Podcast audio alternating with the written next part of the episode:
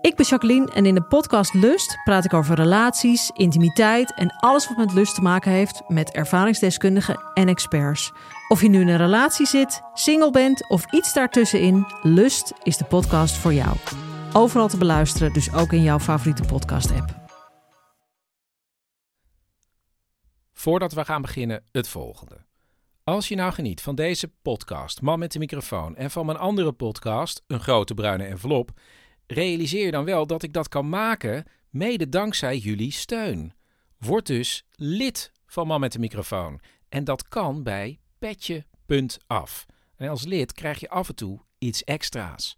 Nou, lid worden kan al vanaf 3 euro per maand. En dan koop je niet eens een, een double decaf non-fat oatmeal café latte voor. Toch? Ga dus snel naar petje.af en word lid van Man met de microfoon. En dan kunnen we nu beginnen.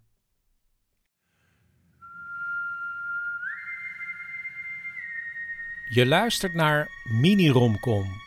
Waar gebeurde verhalen over hoe ze elkaar ontmoet hebben. Dit is aflevering 3, Boerderijspelletjes.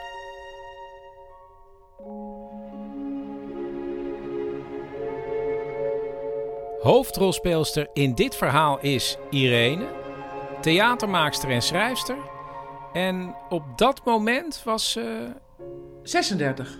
36? Ik was 36, ja. Ja, en ik had hem al lang opgegeven, de liefde. Denk ik. En waarom was dat eigenlijk? Nou, ik ben zelf een heel gecompliceerd persoon. En dan moet je wel heel veel geluk hebben dat je iemand tegenkomt die erger is dan jij of uh, die er iets mee kan. Toch heeft Irene in haar leven verschillende relaties gehad achter elkaar. Ik was altijd wel een beetje op zoek naar, een, naar vastigheid. Ik heb een absoluut uh, niet van het scharrelen. Dus het was al, altijd, als ik iemand leuk vond, dan werd het ook wat. Ik zou niet zomaar gaan zoenen op niks af. Dus ik had volgens mij mijn eerste vriendje tussen mijn 15e en mijn 16e. En toen van mijn 16e tot mijn 19e. En toen van mijn 19e tot mijn 22e. Het ging gewoon maar door. Maar uiteindelijk gingen al die relaties uit. En toen kreeg ze iets met iemand die ze eigenlijk al vriendschappelijk kende vanaf de middelbare school. Misschien was dat wel een reden voor succes. Dus ik dacht echt van, nou, dit is een op basis van vriendschap. We kennen elkaar eigenlijk al vrij goed. We kennen elkaars ouders. We, we moeten om elkaar lachen. We vinden elkaar leuk. Dus als dit niet werkt, dan werkt niks. Oké, ze had een relatie. Maar op dat moment speelde er ook nog iets anders in haar leven. Ik was toen nog heel erg uh, aan het zoeken op werkgebied. Daar heb ik, daar heb ik lang, lang over gedaan om een plek te vinden. Irene wilde iets met cabaret of theater en hoopte dat haar vriend haar daarin zou steunen. Maar hij was daar heel ja, negatief over. Hij was er wel heel negatief over. Dat, dat was hij ook wel. Een negatief ingesteld iemand. Maar dat benadrukte wat ik zelf al over mezelf vond. Van ik ben er te slecht voor. Ik ben niet goed genoeg voor dit vak. Vond het echt eigenlijk vond hij het allemaal helemaal niks. En hij zag er ook niks in. Dus het was niet iemand die zei: joh, je hebt heel veel talent. Dat had gewoon een breuk nodig. Dat voel je op een gegeven moment eh, in. Ik weet nog heel goed dat ik in bed lag en dacht: ja, nee, dit gaat niet goed komen. En toen dat niet werkte, dacht ik: nou, weet ik het niet meer. En dan zit je daar tussen je vrienden. Of ze hadden een partner, of uh, ze kregen net kinderen. Dus dan zit je wat dat betreft helemaal fout met je sociale leven. Want zij hadden allemaal wat te doen in het weekend. En die hadden iemand om mee op vakantie te gaan. Maar ik dacht wel, als ik op vakantie wil, dan ga ik het zelf, ja, moet ik het zelf doen. Ik moet het zelf uh, maken. Dus toen ging ik, uh, dacht ja, dan ga ik met een groepsreis iets doen. Ik wilde graag naar Marokko. Toen zag ik een groepsreis van Kras, heel betaalbaar. En ik denk nooit zo verder heel lang na over uh, wat ik doe. Dus ik had vrij snel geboekt. En dat vertelde ik tegen mensen. En die zeiden, Kras? Maar daar gaan mijn grootouders altijd mee naartoe. En ik dacht dat het creatieve vakanties waren. Ik dacht kras dat dat staat voor creatief. Denk dat zijn allemaal leuke creatieve mensen die misschien in Marokko wel kralen gaan kopen of verven. Of misschien gaan we wel een landschap schilderen. En toen kwam ik op Schiphol en ik was toen, ja, volgens mij 34 of zo. En toen uh, was iedereen, ja, tussen, in mijn beleving 92, maar ze waren allemaal boven de 60. Maar dat vond ik eigenlijk ook alweer vrij snel, ook alweer vrij grappig. Dat ik denk, oh, dat vind ik nou echt iets voor mij. En ik kwam ook niet om een partner op te doen, daarvoor ging ik niet. Ben ik, er was gewoon um, een goede les in. Het maakt niet uit hoe oud mensen zijn als er maar aardige mensen bij zitten. En die waren erbij. De keer daarop kiest ze wel voor een reisorganisatie voor wat jongere mensen. En ze wil dan naar Thailand. Dat kan niet. Um, ja, we hebben wel een leuke groepsreis naar Cuba. Is dat wat? Ik zeg, ja, dat is ook wel goed. Cuba? Tot dan toe misschien alleen bekend van deze muziek. Maar Irene dacht, het land, dat is ook wel goed. En dus ging ze op reis met... Ik weet het niet meer, zeven stellen of zo. En nog vijf of zes mensen die alleen reisden. Oh ja, ik was nog gierig in die tijd. Of ik had nog niet helemaal door wat het betekende om een kamer te delen met iemand anders. Want het is zo dat je veel meer betaalt als in die tijd als single. Ik denk dat dat 500 euro meer was voor een eenpersoonskamer. En zoveel geld had ik toen ook helemaal niet. Dus ik denk, nou ja, ik deel dan wel de kamer. En dan zal dat wel met een vrouw zijn. Ja, maar er waren helemaal geen single vrouwen. Ik was, ik was daar met alleen. En ik gaf ja, vier andere mannen. En die waren ook alleen. Dus die, de, ik moest op de kamer met een man. En toen hebben we loodjes getrokken. En toen dacht ik, waarom denk ik nou toch niet wat langer na? Want hier had ik wel 500 euro eh, voor over gehad om gewoon in mijn eentje een kamer te hebben. Maar dat was heel fijn, want die man, was een knappe man trouwens, de knapste man die erbij zat. Um, maar die had uh, vlak voordat hij wegging een nieuwe uh, vriendin ontmoet. Dus die was helemaal hoog op de boter verliefd en dat was zo heerlijk. Je denkt toch als je met een man op de kamer ligt, ik moet daar dan seks mee op een gegeven moment. Ja, dat denk je dan. Of je moet in ieder geval zeggen waarom niet. dus ik, dat bedoel ik met gecompliceerd doen. Ik maakte dat niet simpeler. Nee, ik zat echt. Uh, van ofwel ik moet seks met hem, dat is het makkelijkst. Maar of ik moet zeggen dat ik het niet wil. Hoe voer je zo'n gesprek? Of je krijgt een gesprek met hoe kom je erbij dat ik met jou seks wil. Dus het werd hoe dan ook een drama, dacht ik. Maar goed, die beste man was de hele dag met zijn vriendin aan het bellen. Voor heel veel geld. Een van de andere single mannen was Gerard. Ja, het was echt werkelijk dat hij op dag één in die, in die bus um, stond hij bovenop meteen. En ik weet dat ik dacht, ongelooflijk, wat een lompe boer. En toen bleek hij dus uh, melkveehouder te zijn. Een melkveehouder uit de achterhoek, om precies te zijn.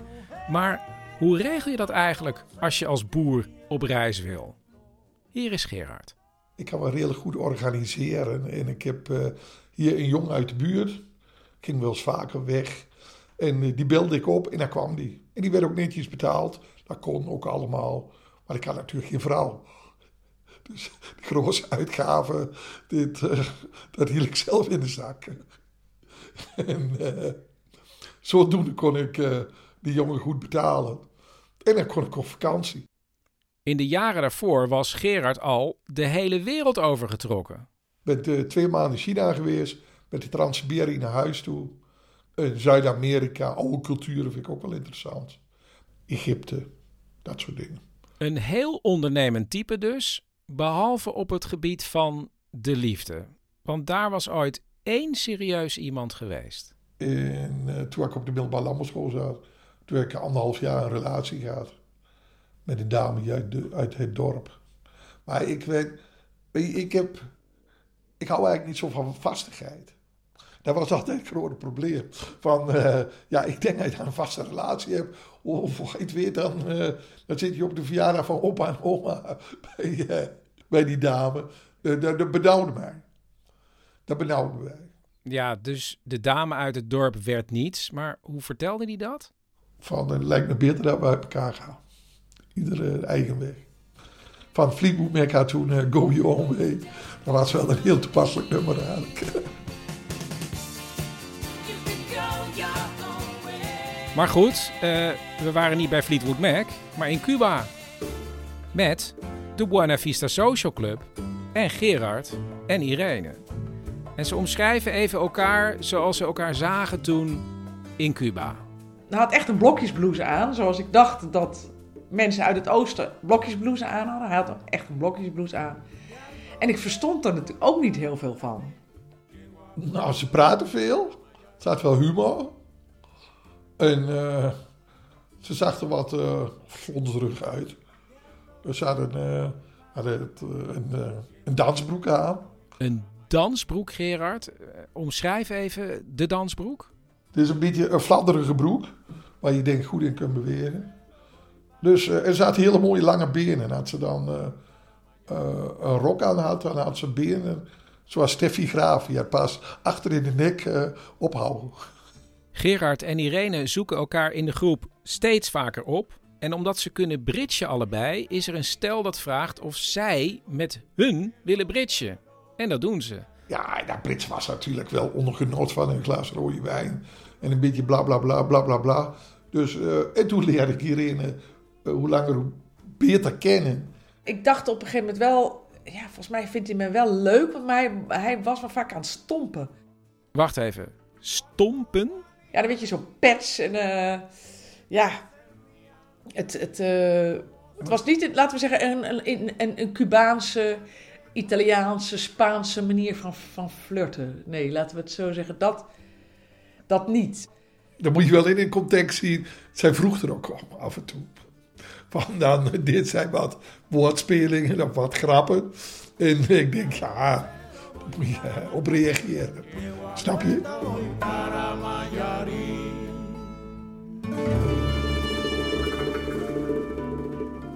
We waren uit in Havana. En je kan niet naar uh, Cuba gaan uh, als je niet danst. Want ze sleuren je gewoon de dansvloer op. En ze zijn ook echt heel erg achter uh, Westerlingen aan. Dus de mannen in onze groep die werden nou, nog meer gestalkt dan, dan de vrouwen. Dus Gerard was aan het dansen met een ja, Cubaanse vrouw. die, die, die draaide echt die hele kont gewoon zo'n beetje in zijn neus. En die was, nou, het was echt heel, heel, lag er allemaal heel dik bovenop. Maar ik vond het wel leuk dat hij er niet, uh, niet op inging. Want het was heel makkelijk geweest om even naar achter te gaan. Want dat was uh, letterlijk wat ze aanbood. Dus op een gegeven moment hadden wij bedacht... We moeten iets verzinnen, want we komen echt niet van die stalkers af. Toen hebben we uh, afgesproken... Kunnen ook doen net dat we getrouwd zijn of dat we een koppeltje zijn. We zijn gewoon getrouwd. En onze trouwringen hebben we niet bij ons, want die zijn heel duur en dat wordt alles gestolen.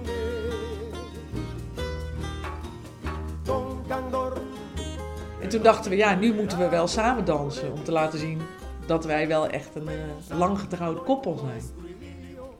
Nou, daar moeten ze meteen van hebben gezien die mensen hebben elkaar nog nooit van dichtbij vastgehouden. Want we, het was echt, we konden elkaar echt totaal niet begrijpen in de dans.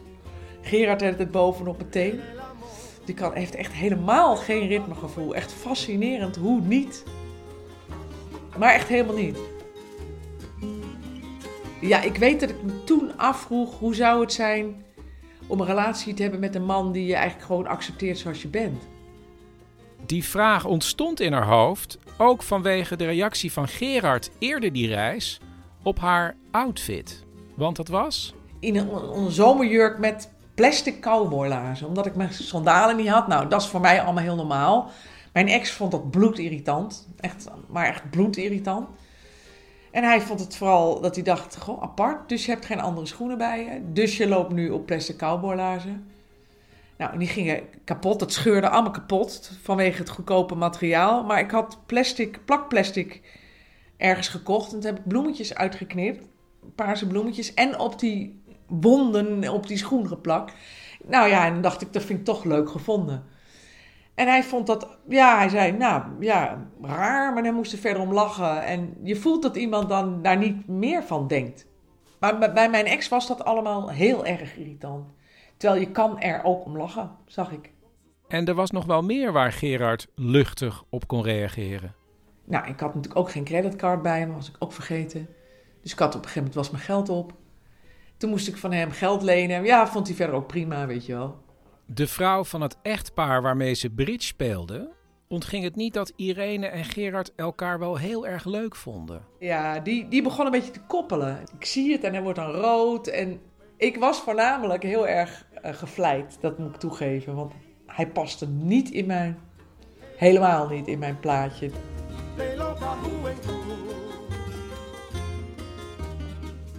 En toen was er opeens het moment dat ze dacht: hij past wel in mijn plaatje.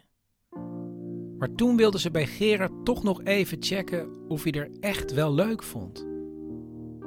En, uh, en toen, uh, toen vroeg ze dadelijk, zeg ja natuurlijk, ik ben de leukste van het hele stel. En uh, toen zijn we naar het strand gegaan. En, en toen ging ik bij boerderijspelletjes doen. Boerderijspelletjes? Ah, dat is iets heel speciaals. Laten we maar onder ons. Toen waren we heel erg dronken, want ik heb nog nooit iemand volgens mij voor het eerst gezoend zonder drank op. Ik vind dat, dat kan je, dat, dat kan niet. Nee, dat vind, dat, dat vind ik allemaal zo ongemakkelijk. Dat je dat moment dat je niet nuchter bent en denkt dat zou nu wel eens kunnen gebeuren. Dat moet je kunnen. Dus er zat heel veel drank bij. Nou, dat was wel uh, zeer aantrekkelijk.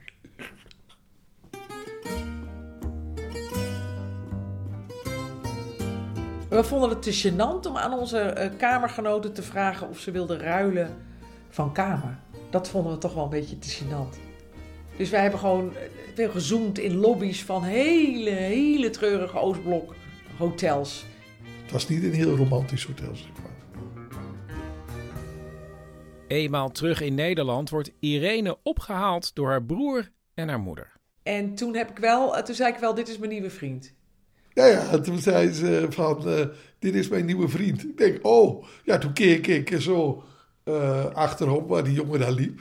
Maar dan was ik dan zelf. Nou, dat komt, als ik, dat zei ik in het begin ook al, als ik, als ik uh, ga zoenen en, en, en, en dat de dag daarna nog doen, ja, nee, maar dan wordt het ook altijd wat. Dan ga ik er ook wel proberen. Nee, toen dacht ik, maar ja, als ik kom uit Amsterdam, totaal ander beroep. Ja, de Achterhoek is een heel andere wereld. Dat moet je toch wel snappen. Ik dacht van, uh, nou, het is middenmaand, ik blijf toch liever in Amsterdam.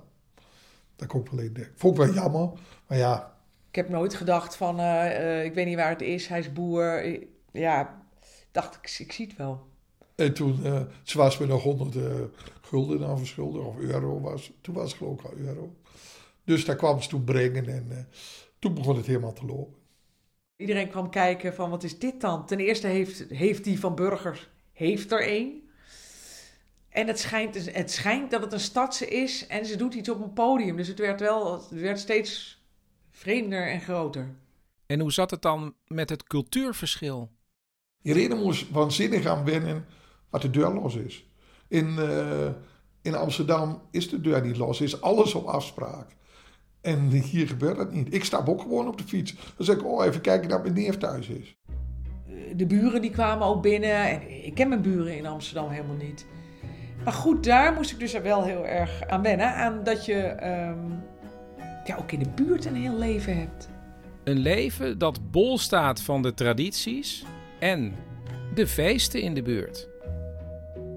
Nou, ik moest de eerste keer dat ik hier naar zo'n uh, zo'n feest moest, dat was nog heel traditioneel, 25-jarig huwelijksfeest zit iedereen zo aan, uh, aan lange tafels. De volleybal bij de volleybal, uh, de oranje vereniging daar, familie daar, buurt daar. Allemaal volstrekt gescheiden. Ik had een jurk aangetrokken en ik had lange laarzen aan met een hak. En ik voelde me zo overdressed. Dat heb ik eigenlijk nooit meer gedaan. Kijk, de meeste mensen die waren gewoon in de kleding die ze smiddags ook aan hadden. En, uh, en het bruidspaar uh, had gewoon een, een, een, nieuwe gestreken blouse. Maar voor de rest ook hetzelfde. En dragen mensen in het westen op een begrafenis chique zwarte kleren? Zo niet in het oosten. Nou ja, we doen gewoon dezelfde kleren aan. Want zo heeft iemand je gekend. En geheel tot haar eigen verrassing betekende de relatie met de boer in de achterhoek een geheel nieuwe impuls voor haar werk. Uh, want ik, ik heb zelf op een gegeven moment, toen Boer zoekt vrouw op televisie kwam, dacht ik, ja, maar daar heb ik wel wat over te zeggen. Dus toen heb ik, uh, eh, een keer een ingezonden brief gestuurd naar de, naar de Gelderlander. Wel met het idee van ja, ik zou hier wel over willen schrijven. En dat vonden ze bij de Gelderlander een goed idee.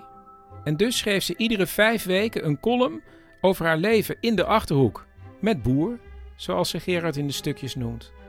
En daar bleef het niet bij. En toen heb ik er een heel cabaretprogramma van gemaakt, De Boer op. En toen? Toen mocht ik een boek schrijven, ook over dit onderwerp. De Boer op. Dus had ik een boek, De Boer op. Cabaretvoorstelling, De Boer op. En die columns. En die columns verschijnen niet meer iedere vijf weken, maar wekelijks. En wat betekent dat, Gerard? We worden wel, of zij wordt wel eens herkend uh, in restaurants. Dan zit ik erbij. En dan word je, oh, en jij bent dan boer. Dus uh, dan, ga, dan, dan, ben ik eigenlijk in één keer bijna nog exotischer dan Irene. Van, uh, dan zien ze in één keer boer. En hoe zit het tot slot eigenlijk met boer en de romantiek? Hij zit niet op de manier uh, zoals de Cubanen na één minuut zeggen: uh, Ik hou van je, je bent de mooiste vrouw die ik ooit heb gezien. Maar hij is altijd. Uh, ik ben helemaal geen ochtendmens en hij is een ontzettend ochtendmens. Dus als ik vroeg, heel vroeg op moet, dan staat hij ook om zes uur op en dan gaat hij brood smeren en koffie maken, omdat hij weet dat ik het morgens moeilijk heb. En volgens mij is dat heel romantisch.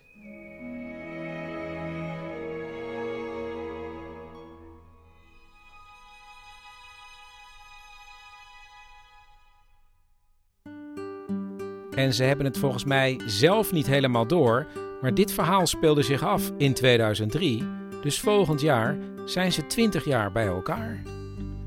Dit was weer een mini-romcom. Heb je zelf nou een goed liefdesverhaal? Uh, bel dan even drie woorden door naar het telefoonnummer 084 8371 282. En misschien aan de hand van jouw drie woorden denk ik: ah, maar dat is een verhaal, dat moet ik even komen opnemen. En denk er ook aan, hè? Word lid van Man met de microfoon bij petje.af en krijg zo af en toe iets extra's. En uh, alle verwijzingen staan ook in de show notes, hè?